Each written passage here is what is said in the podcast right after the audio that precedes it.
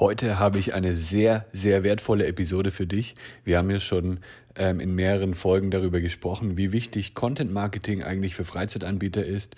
Und in der heutigen Episode spreche ich mit Liam Kreutschmann darüber, was gute Inhalte eigentlich ausmachen, wie du als Freizeitanbieter oder Zulieferer packendes Storytelling betreibst und du bekommst ganz viele Quick-Tipps, die du einfach umsetzen kannst für dein Business und mit denen du direkt dann auch durchstarten kannst.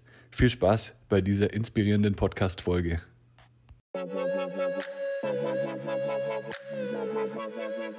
Das ist der Lebegeil-Erlebnis-Podcast mit Jan Stein. Hier hörst du spannende Interviews mit Gästen aus der Freizeit- und Erlebnisbranche. Wir sprechen über neue Attraktionen und Entwicklungen in der Freizeitindustrie und tauchen in die Themen Marketing und Business ein – der Podcast für alle Freizeitanbieter und Erlebnisfreunde.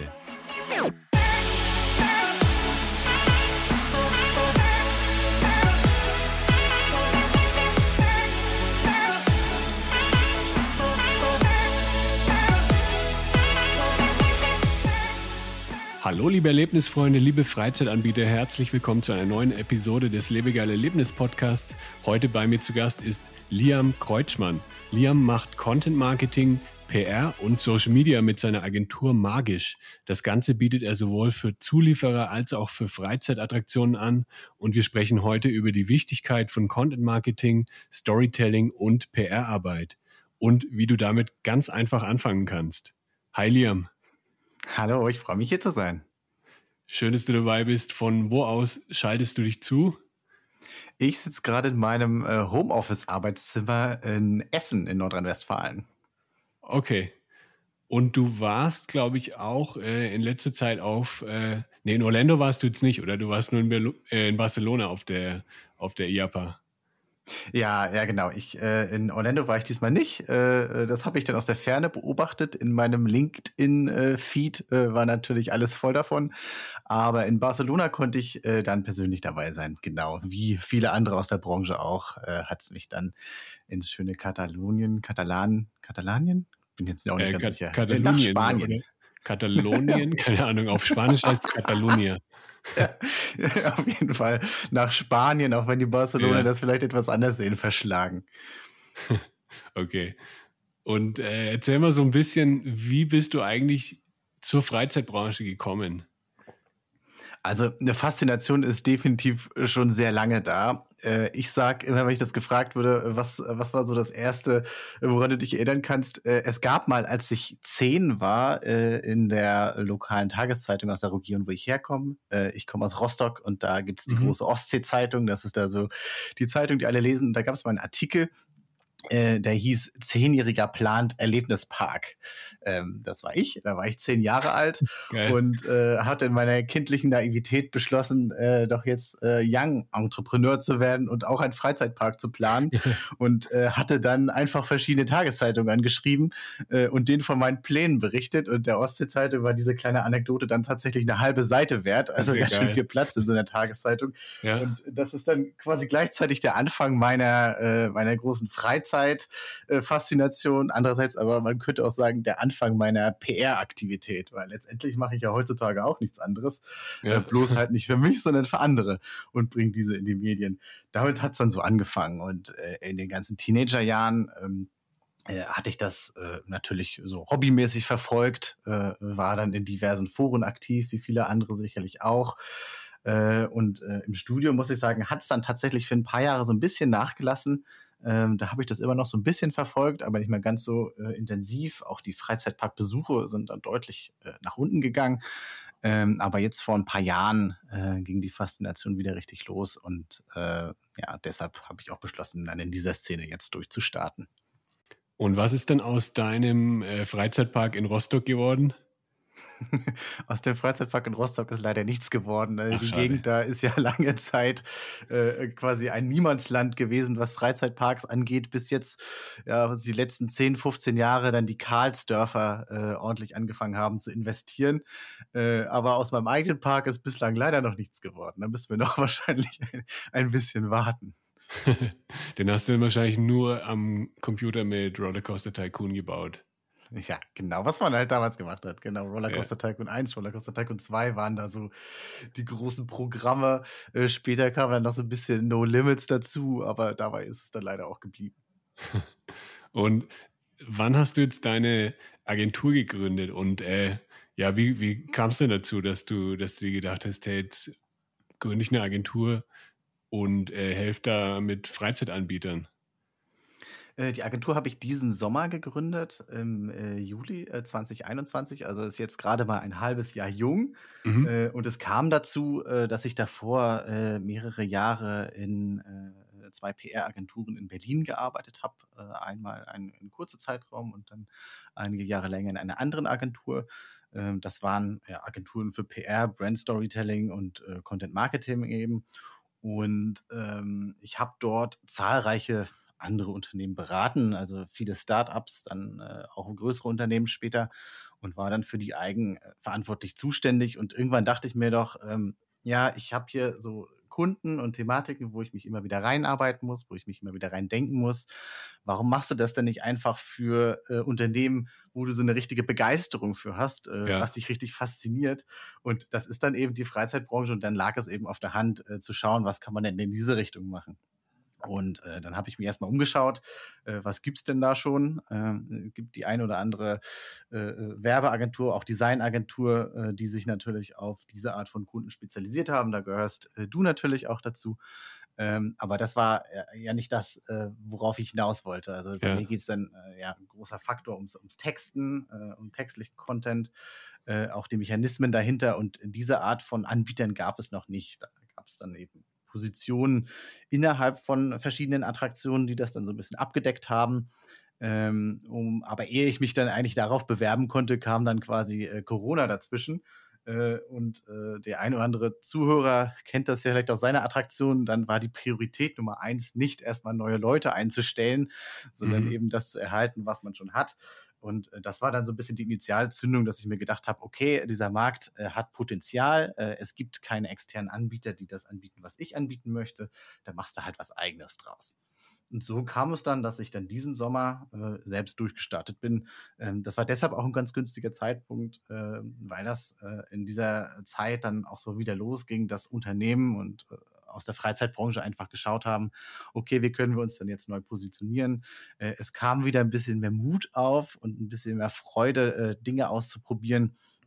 Äh, nach all den Monaten äh, des ersten, zweiten Lockdowns, ähm, ja, wie gesagt, wo die Prioritäten anders sind, war das eben so ein bisschen so eine Phase der Entspannung und der Euphorie, habe ich so wahrgenommen.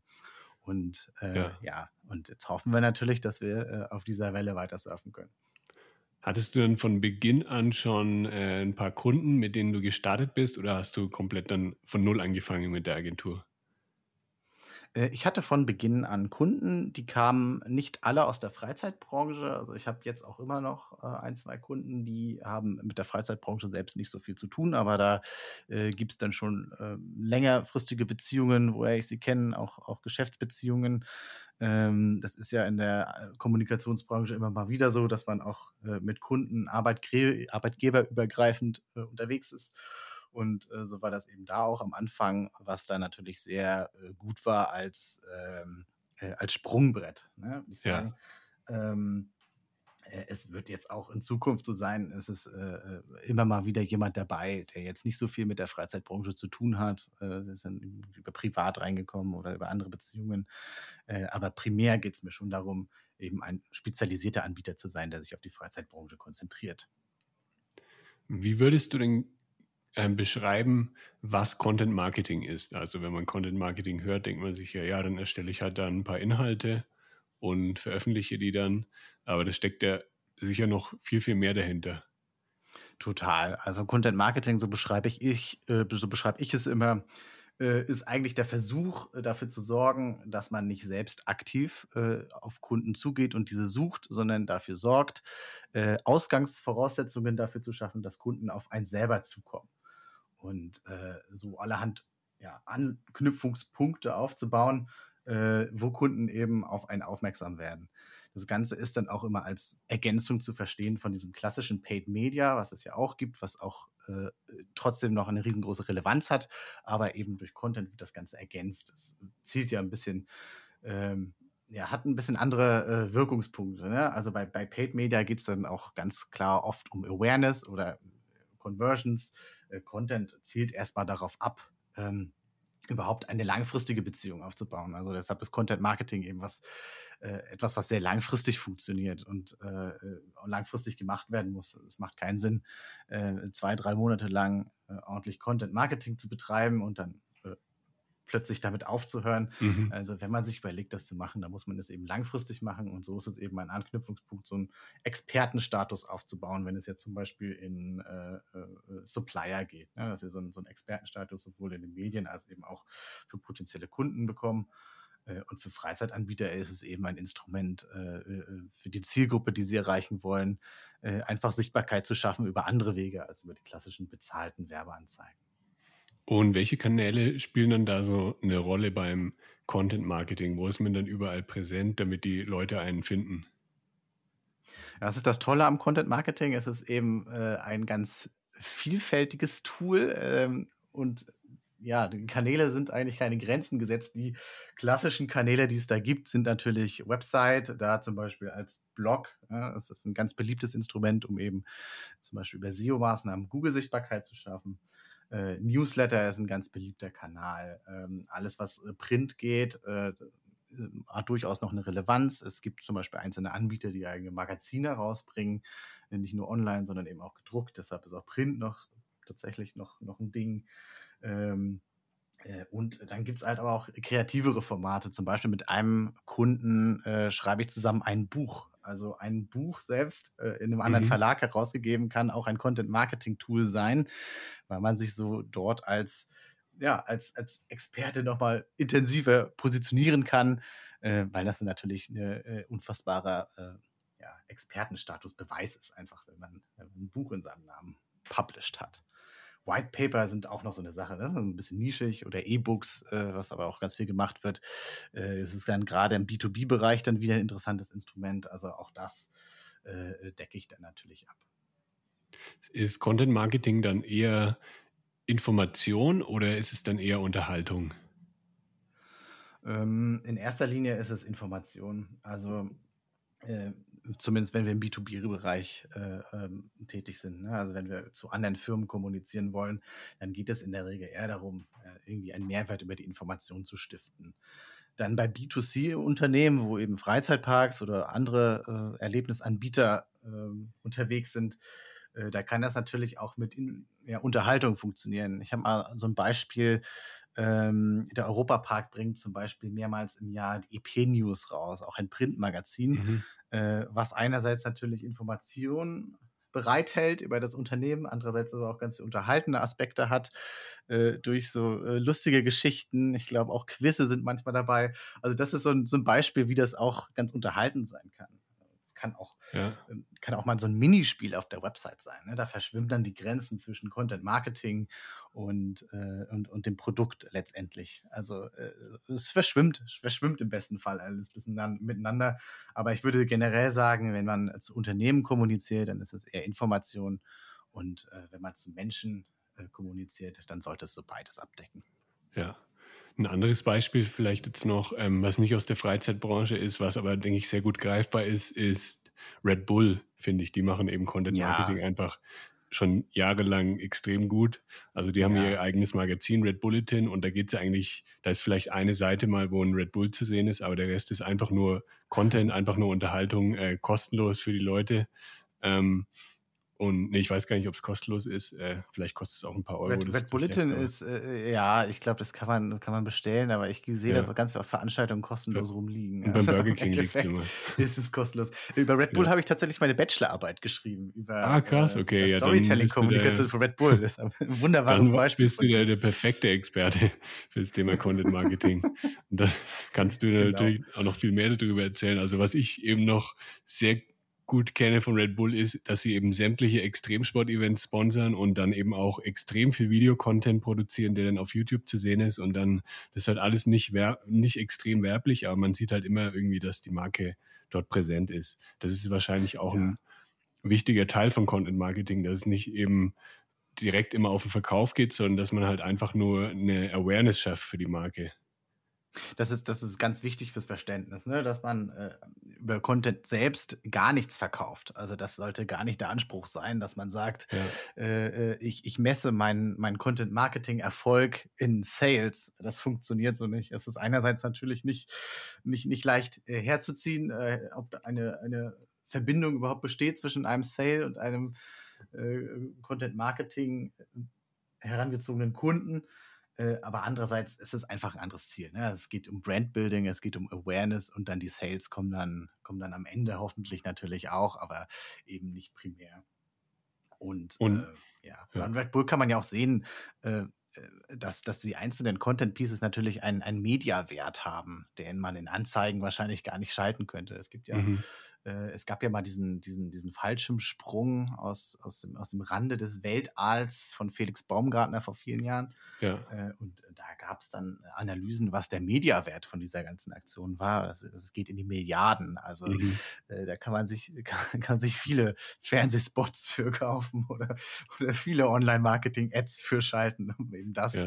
zu erreichen, was damals erreicht wurde.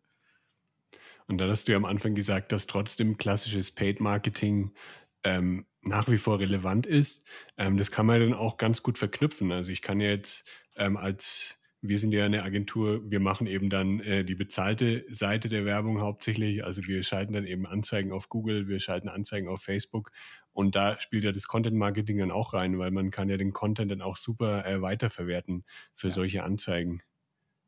Absolut. Also es sollte im besten Fall eh Hand in Hand gehen. Ja? Ich ähm, bin eh kein Fan davon, dass man sagt, äh, das sind jetzt hier unsere Marketingaktivitäten und die lassen sich aufteilen in äh, Paid und Earned. Und ich betrachte all diese drei Säulen äh, äh für sich. Das funktioniert so nicht, sondern es sollte schon Hand in Hand gehen. Ja? Das ist dann ein gelungenes Omnichannel-Vorgehen ähm, und ja, auch der effektivste Einsatz seines Budgets letztendlich, äh, dass man das verknüpft. Ne? Dann kann man schön über, über Content zum Beispiel äh, Publikum heranziehen. Äh, dann kann man sie äh, vielleicht äh, mit einem White Paper kann man vielleicht die Internet, äh, äh, vielleicht die E-Mail-Adressen von denen auslesen. Dann haben wir sie schon mal persönlich vorliegen. Dann können wir sie nochmal zielgerichteter mit Anzeigen ansprechen. Also äh, Marketing-Leute haben ja ganz gern dieses Bild eines Trichters, diesen, den Marketing-Funnel, den mhm. sie abdecken wollen und Kunden halt immer weiter in diesen Trichter unten reingleiten lassen. Äh, und da spielt Content natürlich mit Paid zusammen äh, Hand in Hand. Also ich würde auch fast sagen, nur eins davon funktioniert in vielen Fällen äh, nicht. Das muss ja. schon funktionieren. Auch wenn wir zum Beispiel Richtung Social Media schauen. Ähm, da, da, geht organisch sehr viel. Also es ist ja äh, viel auch darauf ausgelegt, die äh, verschiedenen Plattformen äh, organisch virale Hits zu erschaffen. Funktioniert auf der einen Plattform besser, auf der anderen schlechter. Ähm, aber ähm, ja, so richtig effizient und so richtig äh, gut bekommt man seinen Kanal auch dann erst zum Laufen, wenn man auch so ein bisschen Mediavolumen reingibt und auch da eben ein bisschen mit Anzeigen arbeitet. Äh, nur über organische Posts äh, funktioniert es dann manchmal leider auch nicht. Das ist schade, ja. aber ähm, äh, ja, das zeigt zwar wieder, es ist Hand in Hand funktioniert es einfach am effizientesten. Ja, auf jeden Fall. Ähm, welche drei Tipps würdest du denn jetzt äh, Betreibern oder Zulieferern geben, wenn sie jetzt direkt mit dem Thema starten wollen? Also vielleicht einfache Dinge, die sie sofort in die Hand nehmen können, um jetzt mit Content Marketing loszulegen. Ja, der erste Tipp wäre, äh, glaube ich, äh, machen, machen, machen, einfach anfangen und äh, äh anfangen ist besser als planen äh, man hat am Anfang oft so eine Hemmschwelle, dass man sagt, ja, ich will erst was Perfektes rausschicken äh, und mein Content muss schon, äh, muss schon perfekt sein, sonst will ich ihn gar nicht live haben. Äh, da sage ich immer, äh, ja, lass uns doch erstmal äh, was auf die Seite bringen und erstmal den Zug in Gang bringen.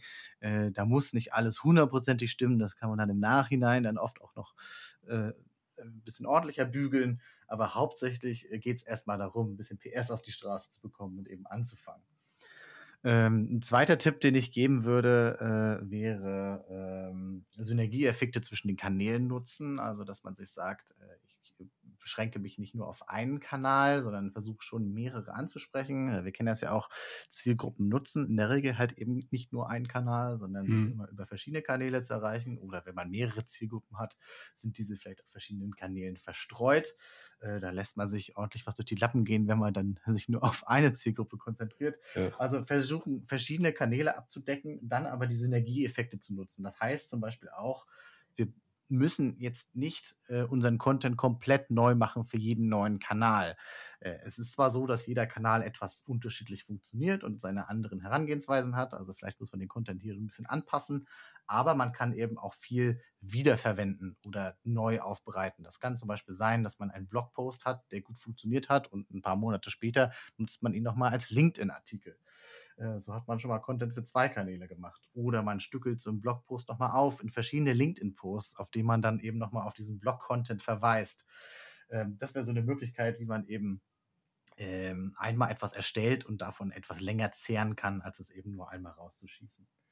Ja. Und äh, der dritte Tipp ist eben, äh, Outsourcing kann dafür sorgen, äh, wesentlich schneller und effizienter zu sein. Also ähm, man kennt das selber, wenn man alle Kanäle selber bedient, äh, ist das schon viel Arbeit und das kann einfach helfen, so einen Blick von außen zu nehmen, der dann eben auch nochmal mit anderen Augen drauf schaut und sagt, ja, das funktioniert, das funktioniert nicht, das spricht die Zielgruppe an, das spricht sie nicht an.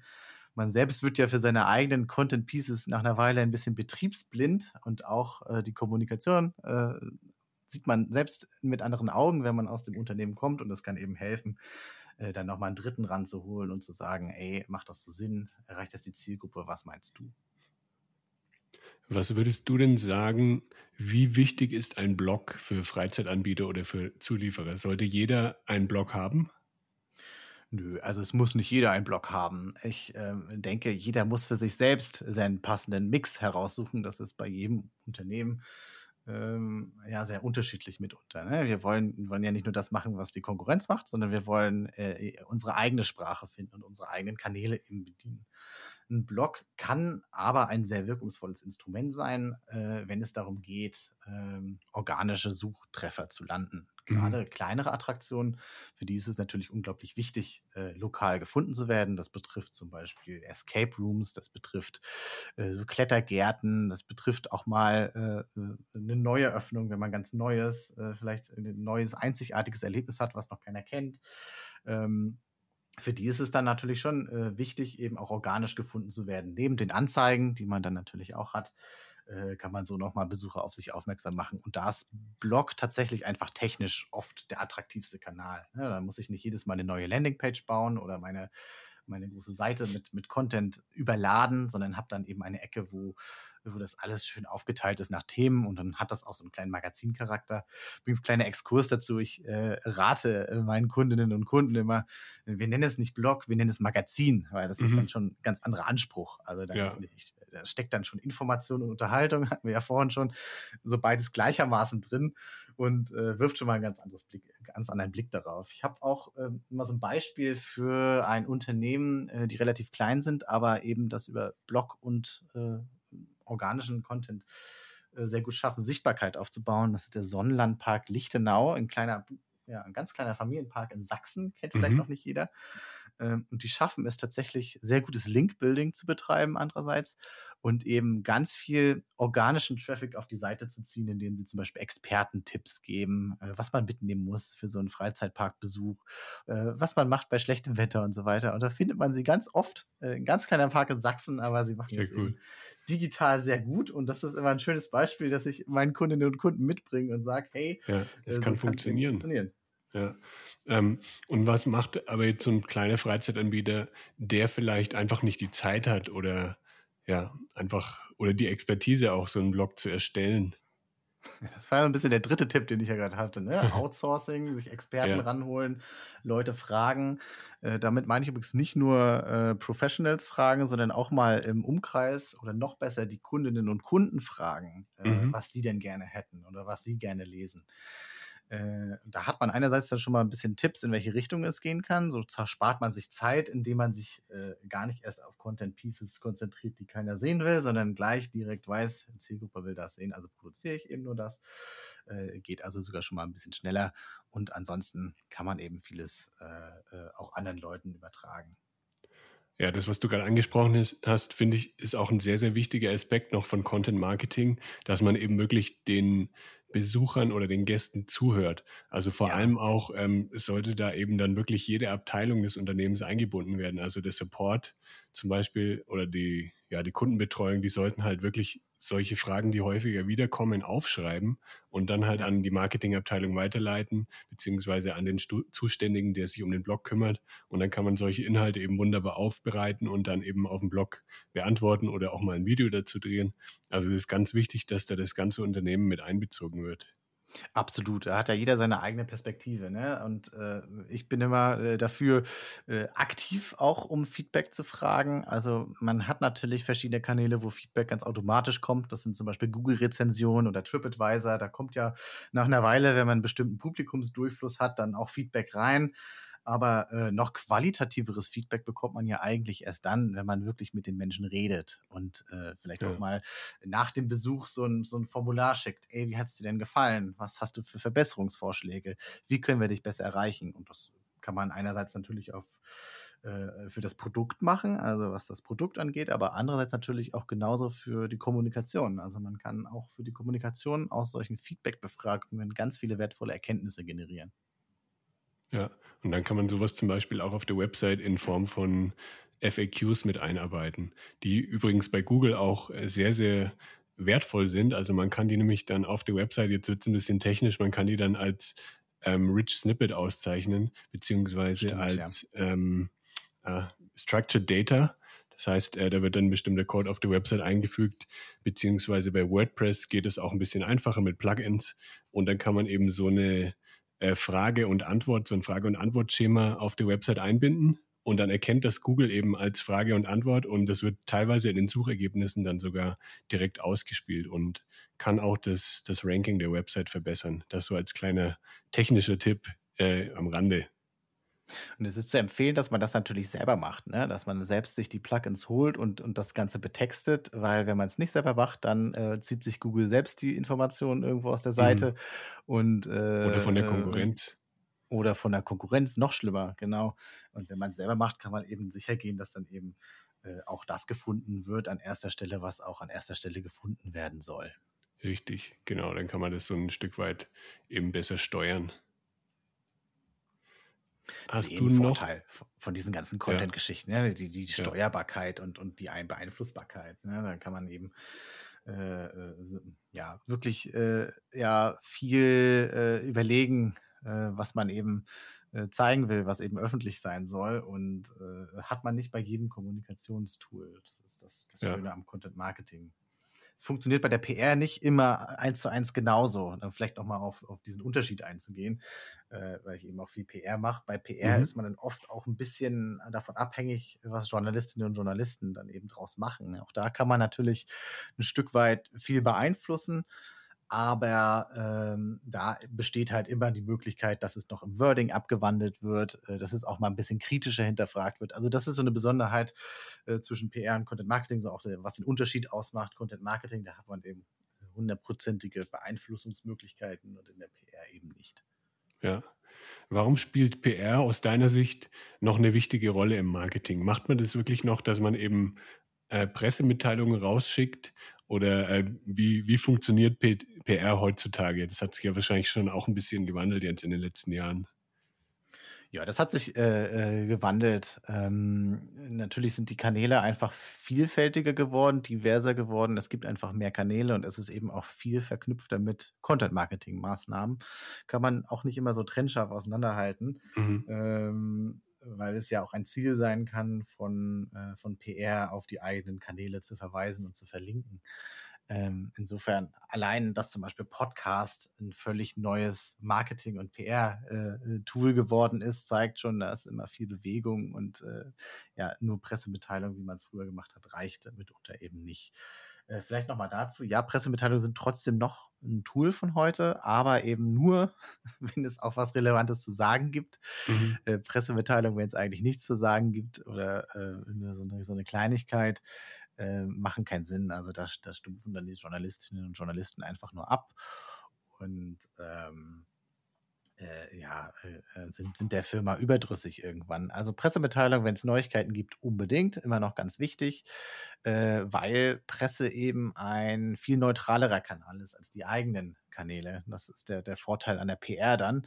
Mhm. Ähm, es ist natürlich ein Stück weit glaubwürdiger, wenn man äh, eine, eine dritte neutrale Person hat, die darüber schreibt, wie toll Firma XY ist, als wenn man selber über sich sagt, wie toll man ist. Ja. Und äh, deshalb ist Presse immer noch ein, so ein ganz beliebtes Tool und äh, meiner Meinung nach eine ganz, ganz relevante Säule noch im Marketingmix. Äh, auch wenn ich immer dafür bin, verknüpft ist mit Content Marketing, äh, sorgt auch hier für Synergieeffekte, das, was ich vorhin gesagt habe, äh, erfindet nicht das Rad jedes Mal neu für jede Meldung, sondern sorgt eben dafür, dass es alles äh, kohärente Sprache ist, dass es einheitlich ist und äh, dann funktioniert das Ganze eben auch. Was ist da aktuell gängiger, dass man einfach Pressemitteilungen rausschickt oder dass man eher sich irgendwie einen spannenden äh, Journalisten raussucht und mit dem Kontakt aufbaut und dann so irgendwie versucht, äh, einen Bericht über sich äh, zu bekommen? Ja, Presse ist ja all about äh, relationship. Also ja. äh, natürlich ist es immer am wichtigsten, äh, dass man Journalistinnen und Journalisten persönlich für sich begeistern kann, äh, die dann im besten Fall äh, das ganze Verein übernehmen. Also Pressemitteilung ist auch, sage ich hier nochmal wichtig zu erwähnen, eben nur ein Instrument von ganz vielen äh, in der PR. nicht unbedingt das effizienteste, aber eins, mhm. wo man immer mal wieder von Gebrauch machen muss. Ähm, gibt auch noch jede Menge andere Instrumente, die man nutzen kann. Was auch beliebt ist, das ist jetzt gerade was für vielleicht Supplier oder ja, B2B-Anbieter, die hier jetzt zuhören, sind Fach- und Gastartikel in relevanten Fachmagazinen. Äh, da gibt es ja auch für die Freizeitszene so einige, die da in Frage kommen. Und äh, dort kann man eben nochmal seinen Expertenstatus aufbauen, dass man nicht Werbung für sich äh, macht und sagt, wie toll die Attraktion ist, die man anbietet, sondern eher durch Fachwissen glänzt und eben äh, somit zeigen kann, wie gut man sich in der Szene und in der Materie auskennt und äh, so eben nochmal so ein äh, ja, wirklich so einen Expertenstatus aufbauen kann. Ja. Und so profitiert man langfristig auch wirtschaftlich. Auch hier ist es wieder so ähnlich wie beim Content Marketing. Es ist kein Verkaufskanal, sondern es ist ein Awareness-Branding-Kanal, der langfristig dann auch äh, zu Abschlüssen äh, führt. Ähm, aber das sollte eben nicht der erste relevante Messpunkt sein, an den man denkt. Ja. Und um eine, einen Expertenstatus aufzubauen, jetzt im B2B-Bereich, eignen sich auch zum Beispiel Seminare oder Webinare ganz gut. Das kann man zum Beispiel auch dann über, sagen wir mal, über einen Verband machen, der jetzt in einer bestimmten ähm, Nische der Freizeit, Freizeitbranche tätig ist. Da kann man mal versuchen, jetzt als Experte dann dort reinzugehen. Also das wäre auch nochmal eine Möglichkeit, sich dort zu präsentieren. Ja, Netzwerken ist sowieso nie verkehrt und letztendlich sind äh, Artikel in Fachmagazinen auch ein, äh, ein Aufhänger zum Netzwerken. Ja, ich habe das schon mhm. oft erlebt, dass man dann ins Gespräch kommt, hey, du hattest doch hier das geschrieben oder du hast doch hier äh, das mal erläutert, äh, lass uns doch mal darüber reden. Ja, und so wird es dann ja, auf on the long run quasi auch zu einer Art Verkaufskanal, aber eben auch zum Netzwerken ganz wichtig. Und die Bedeutung von Netzwerken, ja, das, äh, ja, wir hatten es ja eingang über die IAPA äh, Expo in Barcelona geredet und äh, so eine Veranstaltung sind natürlich nach wie vor auch äh, für die eigene Kommunikation, für fürs eigene Business ganz, ganz wichtig, dass man eben Leute persönlich kennenlernt. Äh, wir sind eine kleine Branche, äh, man läuft sich ja immer mehrmals über den Weg und hm. ähm, ja, man, man kann das natürlich mit, mit so persönlichen Gesprächen immer am allerbesten. Wenn du das Thema Content Marketing die letzten Jahre schon immer irgendwie vor dir hergeschoben hast und es dieses Jahr endlich anpacken möchtest, dann melde dich einfach bei mir und wir schauen uns dann mal zusammen an, ob das überhaupt für dein Unternehmen Sinn macht oder äh, wie wir es auch für dich einsetzen können. Geh einfach dazu auf lebegeil-media.com slash budevoll und trag dich in meinen Kalender ein.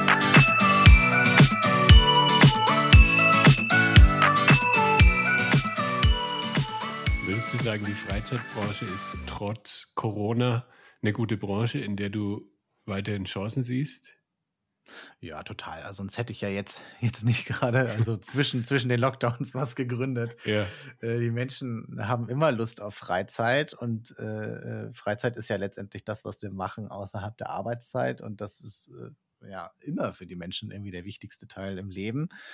Ähm, es kann oder es wird wahrscheinlich unter Garantie so sein, dass sich das äh, ja immer mal wieder ändert, wie diese Freizeit dann letztendlich aussieht. Ähm, also auch die Veränderungen in der Branche sind sicher nicht unter den Tisch zu kehren, sind letztendlich auch positiv. Ähm, äh, aber ja, ich halte die Freizeitbranche für eine ganz tolle Branche und auch äh, in Corona-Zeiten, die sind leider noch nicht vorbei, äh, besonders zukunftsträchtig. Ähm, ja, hier geht noch einiges und ich habe ja das Gefühl, die Kreativität ist vor allem in dieser Branche ganz besonders hoch. Also äh, ja. Ich mache mir keine Sorgen, dass die Unternehmen nicht äh, irgendwie da durchkommen oder nicht am Ende vielleicht sogar gestärkt da rauskommen. Ja, das hat man ja gesehen, als dann vor allem bei den Escape Rooms kamen dann viele Online-Escape Rooms auf einmal. Äh, Teambuilding-Aktivitäten zählen ja auch so ein bisschen rein in die Freizeitbranche. Da kam dann eben auch virtuelles Teambuilding, ähm, also oder virtuelle Stadtführungen gab es dann auch. Also die sind da schon sehr, sehr kreativ, um das so ein bisschen zu überbrücken.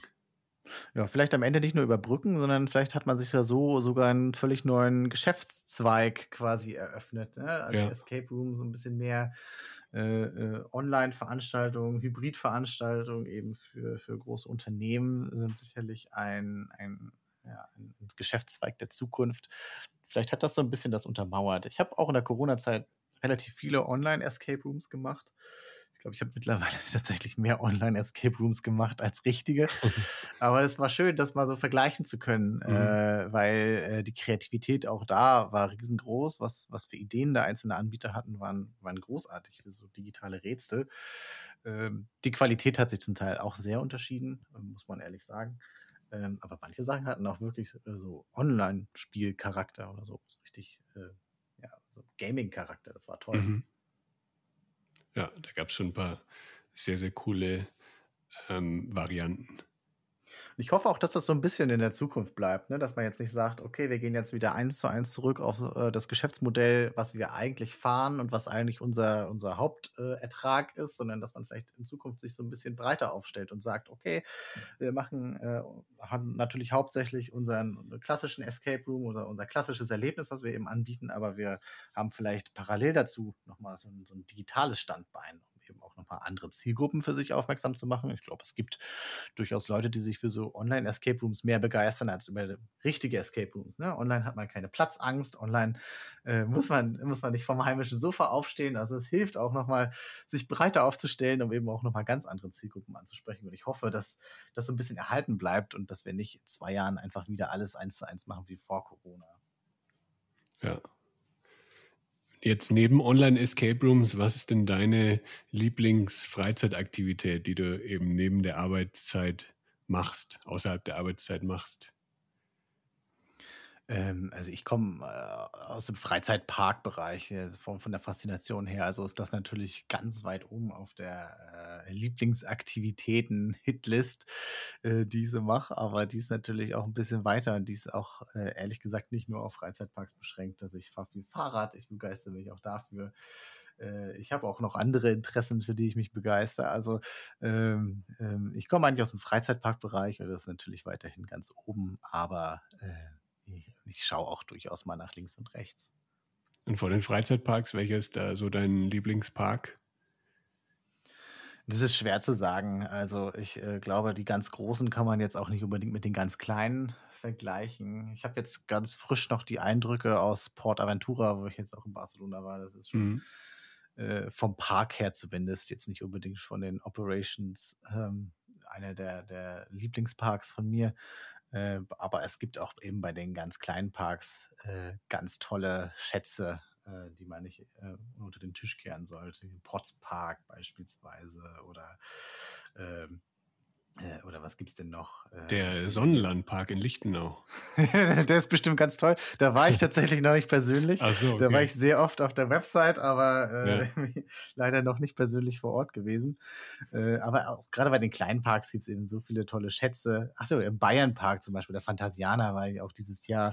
Äh, ganz, äh, zwei ganz tolle Parks, die sicherlich jetzt nicht in einer Form mit, mit den großen Playern konkurrieren, aber eben ihre eigenen Geschichten erzählen und ihre eigenen äh, äh, kreativen Ideen dort ausstellen. Und äh, das sind nochmal so zwei Beispiele für, für zwei Parks, die mich auch dieses Jahr einfach beide sehr begeistert haben, tatsächlich. Ja. Kennt, sagt dir eigentlich Kidzania was? Nee, das, das kenne ich leider gar nicht. Ich, mir sagt Tasmania was. Tasmania, okay. Nee, Kidzania, das ist nur eine kleine Ergänzung noch, das ist nämlich ein ganz cooles Konzept. Äh, ich glaube, aus den USA kommen die oder ja. Südafrika oder weiß nicht, irgendwas englischsprachiges und die gibt es hier in Guadalajara in Mexiko. Das ist eine, ein Erlebnispark für Kinder und da okay. können Kinder eben äh, verschiedene Berufe ähm, erleben. Also du kannst dann Feuerwehrmann werden, du kannst Elektriker werden, du kannst alles mal irgendwie so ein bisschen durchspielen. Und es hat in einem Einkaufszentrum drin und da cool. können dann die Kinder so drei, vier Stunden dort verbringen, ihr eigenes Geld sogar verdienen, das am Ende eintauschen gegen kleine Geschenke. Also das ist echt ein cooles Konzept. Aber ich war mir nicht sicher, ob es das in Europa auch schon gibt oder ob das eher was hier auf dem US-Mexiko-Markt äh, ist. Ich habe zumindest noch nicht davon gehört, äh, wenn es das hier gibt, aber das klingt wirklich äh, super, super kreativ. Es ist übrigens ja irgendwie auch, äh, jetzt komme ich wieder mit der Marketingbrille, irgendwie ein toller Aufhänger ähm, das mit äh, so Corporate äh, Experiences zu verbinden, dass dann natürlich genauso gut äh, die, die, die, die Feuerwehr natürlich was haben kann, äh, wie aber auch richtige Unternehmen. Also warum sollte dann nicht zum Beispiel die lokale Uni äh, dort drin vertreten sein, die mhm. dann äh, zeigt, äh, wie man als Forscher arbeitet oder der, der lokale Zoo, den es da gibt, der da zeigt, wie man ein Tierpfleger wird. Also, ja, das ist tatsächlich so gemacht. Also die, da sind äh, sehr, sehr viele Marken vertreten, die es hier in Mexiko gibt. Also irgendwelche Getränkehersteller oder ähm, Telekommunikation. Also die sind da alle mit drin und haben dann ihr so kleines, ihr kleines Erlebnis dort kreiert. Also man kann die Kinder dann auch sozusagen von klein auf schon an die Marke binden. Super kreativer Ansatz. Ja. Ich, ich wüsste ja. nicht, dass es das hier schon gibt, aber eigentlich ist es, klingt, als wäre es als nur eine Frage der Zeit. Mhm. Ja, ich denke auch, weil sonst ist ja eigentlich immer umgekehrt. Ne? Da kommen die Sachen erst später nach Mexiko oder so und jetzt sind die, gibt es hier schon eher als in Deutschland. Das ist komisch, aber wird, wird wahrscheinlich auch bald dort ähm, ja, zur Verfügung stehen. Wir halten die Augen offen. Ja. Ähm, warum eigentlich der Name Agentur Magisch? Ähm, ich habe das mehr oder weniger unterbewusst in den letzten Jahren geschafft, dass ganz viele Leute aus meinem Freundeskreis das Wort magisch mit mir verbinden, weil ich es wahrscheinlich inflationär häufig verwendet habe. ähm, und äh, ich immer der Meinung war, dass es ein ganz tolles Adjektiv ist, mit dem man ähm, ja, mit dem man Dinge beschreiben kann, äh, dass man sofort eine Vorstellung von, von etwas hat oder sofort ein Gefühl verbindet. Ähm, aber es ist auch ein Adjektiv, was nicht so ausgenudelt ist. Also wir alle benutzen die Wörter toll, fantastisch, äh, ja, großartig und so weiter sehr oft, aber äh, magisch gibt so der Begeisterung nochmal eine zweite Ebene. Ne? Es stellt nochmal die Besonderheit heraus und äh, dass es eben etwas Einmaliges ist, etwas Unerwartetes ist. Ja, und ich glaube, es gibt keine Branche, die so sehr mit Magie spielt, die so sehr mit der Einzigartigkeit spielt oder mit, mit besonderen Emotionen wie die Freizeitbranche. Und deshalb äh, bin ich der Meinung, dass dieser Begriff dort einfach zu Hause ist und dort sehr gut passt. Und äh, deshalb möchte ich ähm, ja, äh, diese, diese, diese Gefühle, die man mit dem Produkt, mit den Freizeitattraktionen verbindet, eben in diese Kommunikation übertragen und das soll das so ein bisschen ausdrücken. Deshalb magisch. Magisch. Wenn jemand jetzt mit dir zusammenarbeiten möchte, wie kann er dich erreichen? Wie kann er dich finden? Ja, der einfachste Weg ist immer über LinkedIn. Es gibt natürlich eine Website, es gibt äh, Instagram-Kanal. Ähm, mein liebster Weg ist immer LinkedIn, weil das ist am allerschnellsten und am allerunkompliziertesten. Man kann natürlich auch einfach anrufen. Äh, Telefonnummer ist äh, natürlich äh, zu finden auf der Website. Man kann eine E-Mail schreiben, je nachdem, was am bequemsten ist. Aber äh, ja, ich bin grundsätzlich überall sehr einfach zu erreichen. Perfekt. Ja, ich verlinke natürlich die Kanäle auch noch in den Show Notes unter lebegeil-media.com slash podcast. Und dann sage ich vielen Dank, Liam. Das war ein sehr spannendes Gespräch zum Thema Content Marketing und PR. Hat Spaß gemacht. Ich habe viel gelernt. Und dann ja, sage ich Danke und schicke ganz liebe Grüße nach NRW. Ich sage ebenfalls Danke, liebe Grüße nach Mexiko und es war sehr magisch. Mach's gut, ciao. Ciao. Das war der Lebegeil Erlebnis Podcast. Bist du Freizeitanbieter und möchtest mehr Buchungen für deine Freizeitaktivität erzielen? Dann suche dir einen Termin für ein kostenloses Kennenlerngespräch auf lebegeil-media.com/termin aus. Für spannende Freizeittipps und Ausflugsideen besuche meinen Blog lebegeil.de.